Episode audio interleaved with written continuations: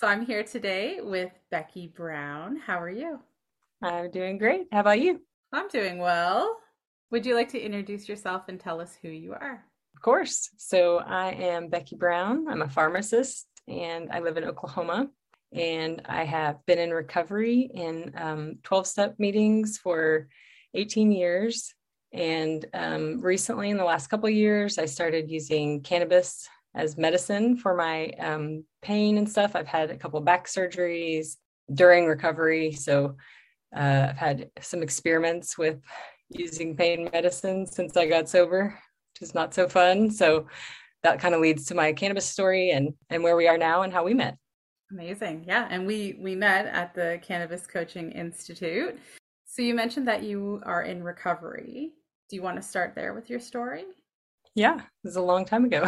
it's probably a good starting point. 18 years seems like forever now. I just had a birthday, so it was like end of February.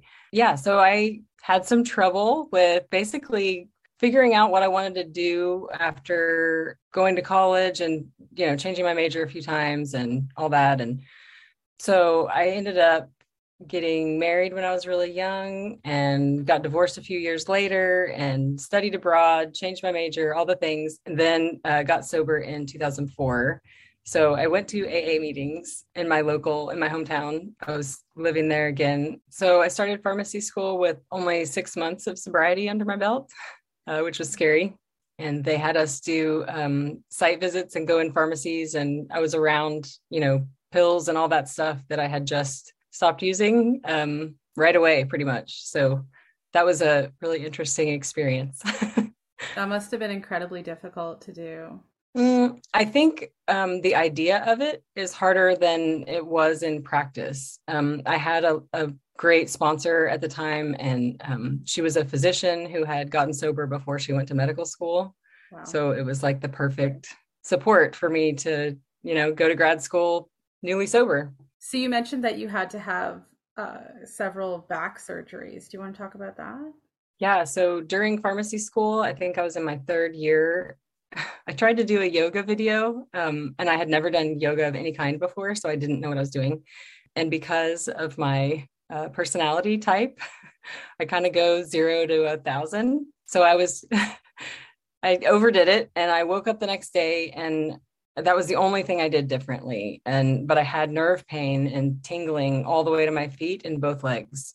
And it was kind of out of nowhere. Um, so I went to doctors and did physical therapy and tried all the non mind and mood altering everything because um, that's what they teach in recovery programs. So, you know, I was really careful and tried everything but, you know, opiates basically for that injury uh, and then I ended up having my daughter in 2009, and my back actually was better during pregnancy, which was weird. Wow. And then, um, but it got worse after. So I had a C section, she was breech, and my lower back pain got, and nerve pain, honestly, was the thing that drove me to be willing to have surgery at 30 years old.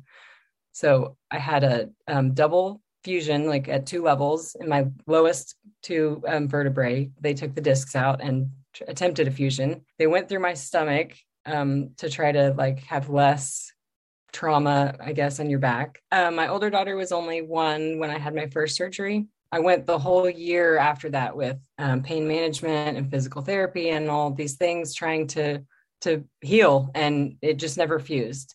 So they thought that um, the reason that I didn't fuse was because I was deficient in vitamin D, I don't know if that's the case, but I immediately started taking vitamin D. And we actually tried to get pregnant again a few years later, and I had a miscarriage. And then after that pregnancy, my back got worse again. That's when I got willing to have the surgery again, try it again. But there was a difference. This time I, I had gotten off of the pain management and then back on it. I had just decided it was going to be different this time.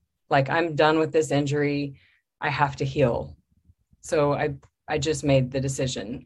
I'm going to start walking every day before surgery. I'm going to, you know, taking this into my own hands, basically. But I did fuse and I healed from that um, procedure, and my lower back is great now. I had a lot of trouble uh, getting off of the pain management that second time after surgery. So I had trouble, meaning like my addiction was roaring trying to you know get back off of the opiates when i still had you know some p- pain after surgery and all that and it's a mind game you know having to take your drug of choice every day and maintain your mindset of sobriety or however much you can of that um, is a really scary place. It just is scary because you know that you're not totally sober, but you kind of have to keep doing the things. I mean, I kept going to meetings. I kept, yeah, I kept in touch with my sponsor. I continued working steps and doing the things, but still, it was, it's too much. Wow, that that seems like a lot. It was hard. It was hard in meetings to feel like I was doing it right, I think. Right. That would be that would be extremely difficult, especially when you're in so much pain and you you need something. You need something, right? Yeah, but I didn't want to need something either. So how long after that did you end up turning to cannabis? Um, let's see. So I had my second surgery in 2013. And then I have a second baby who was born in 2015. And I did not have back problems after that pregnancy or during that pregnancy. Miracle. Um, I got to do a VBAC with her. So that was an incredibly empowering experience. I actually, really soon after that, I had a melanoma on my arm that changed during that pregnancy. So that's why I went and got it checked. And that's what it was. So after that, I I kind of I think I was kind of in the process of coming to cannabis. Honestly, like having experiences repeatedly where I would need a pain medicine, but know that I couldn't do that. It was like, I'm going to need an option sometime in my life. And it can't be that. I think it was a slow progression. So I had the second back surgery in 2013 um, I had my second daughter in 2015, but I didn't start cannabis until 2020. Okay, so what led you to cannabis specifically? After I had my second daughter, I started having other pains like shoulders and neck. And I kind of attributed it to maybe breastfeeding or the stress of having a new baby. Or I started trying CBD. I didn't have a lot of luck at first. And I tried some edibles. We would travel to Colorado or or some family member would or whatever and I always I think I always wondered if it could work for me. So I didn't get very much consistent relief and I started doing research and then a friend who uh, is a grower moved back um, from California and Colorado for the last several years. So I had a kind of a re-education about cannabis and the parts of it that are important. All I knew is that THC was going to get me high. So, did you find it was hard being a pharmacist and starting to include cannabis into your life? Was there a bit of a stigma there, or was it just very natural for you? There was, of course, a lot of stigma with pharmacists in that community, but not only that, the recovery community, 12 step communities aren't super open typically to cannabis. Once you started taking cannabis, what did you find that it was doing for you? I think it was it was just such a process. It started helping me to be less uh, stressed, not not just you know I I used it for pain at first, and then I found that it was helping me be more present with my kids, just kind of slow down my life and pace of lifestyle which is always a lovely thing. So nice to be able to have the time to add the intention right. about, you know, be intentional about what I'm doing. So they say you want to make your outsides match your insides. So make your, you know, choices in your life reflect your values. And that became increasingly easy to do with cannabis. Well, I just want to take a moment and and celebrate the fact that you have been 18 years sober. Is that correct? That, that is, correct. so wonderful and so humongous. And not just because you are a dear friend to me, but because that is such a huge accomplishment. And I saw the, you know, the opiate epidemic from the pharmacist side and from working in mental health in pharmacy. I saw it a lot more than you even do working in a retail setting. so I experienced it and then, you know, have recovered and am in recovery continually, you know, doing the things. But yeah, it's incredibly scary. And so, so, so inspirational. So grateful. Oh my gosh. Yes, I'm very, I'm blessed and lucky and all the things. All the things. I had mentioned that you and I know each other from CCI, the Cannabis Coaching Institute, and we were in the same cohort February 2021. After we graduated, that's when we became quite close, actually. But you were uh, one of the student mentors there. Yes, it was funny. It took me that many years to be willing to take another course after pharmacy school. it's the first course I've ever enrolled in since I finished school. To it's, be fair, you did a lot of schooling. Yeah. you needed a break. I was not a course junkie like you guys. I had never done that before. but I got to mentor and support students at CCI after as soon as I finished basically. I was hired to help do that. So I loved that opportunity and that that work there. But you were also made for things like that you have such an energy about you and, and a way about you. Like even before you became a mentor you you were doing the work of a mentor. I remember just you know you were always showing up for people and you were always um yeah you were always you were always there.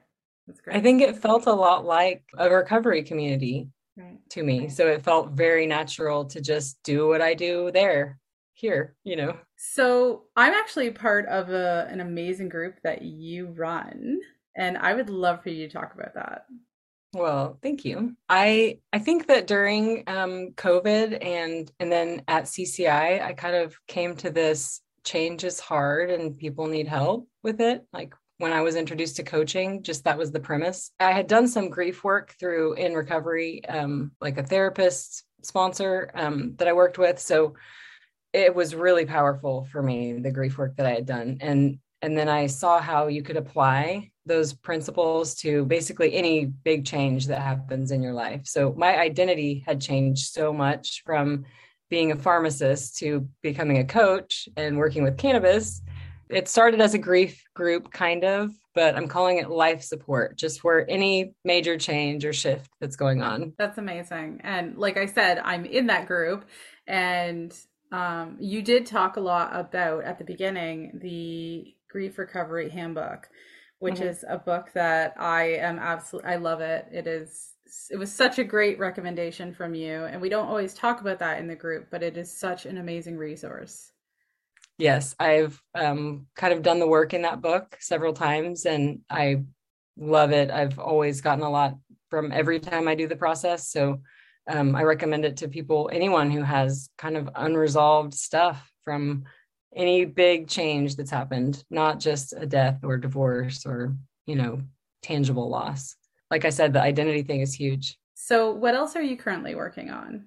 So, I've been doing some workshops, Cannabis 101, basically, advocacy kind of, and just general information like a public service announcement it's safe, it's healthy, everybody, it's okay. And I've done several of those and I'm I'm traveling to do one actually next weekend. And I'm also consulting and coaching, cannabis coaching with people, helping them find what works for them with cannabis for specific diagnoses and things. Hopefully soon I'll be a professor teaching cannabis to undergrad students at a university. So, what an amazing asset to have someone who has the education and the knowledge that you have, both about, you know, pharmaceutical things and then now the cannabis stuff. It's really fun to marry the two and to also be like in it right now because there's so few of us pharmacists who are in there or medical professionals who are also, you know, interested in cannabis medicine and um, and doing the research and all that stuff, especially in the United States. So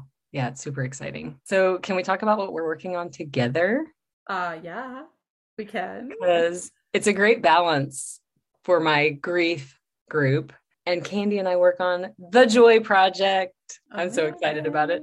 Me too. So do you want to do you want to explain what the Joy Project then is? Yes. Um, we're going to do a podcast so it just developed recently into a podcast. And we're going to chronicle kind of our journeys with finding joy, seeking joy, creating joy, making it a practice. And yes. it's something I need something we all need is so right. important. And learning how to cultivate that joy for the rest of your life. And those things are going to change and and you might like you know feel drawn to something one day and something else the next day and that's totally fine. Cultivating joy and like for in the future like as a way of being more than we decide to do this project. And for this several weeks we're going to invest our time in trying to find or do things that are fun. That's not the mindset. It's more of a, you know, cultivating a practice of seeking joy continually and always being open and and that that coaching thing that I learned at CCI of curiosity, you know, trying to invoke curiosity Mm, right and, and bringing that child's yeah the child's play of exploring and discovering and being yes. open to these things and i think one of the biggest things for the joy project is like you said being an open channel to accepting joy in your life a lot of people shut it out without realizing that they are so I think we shut lots of things out just by accident almost. Right. So when is the Joy Project podcast coming out?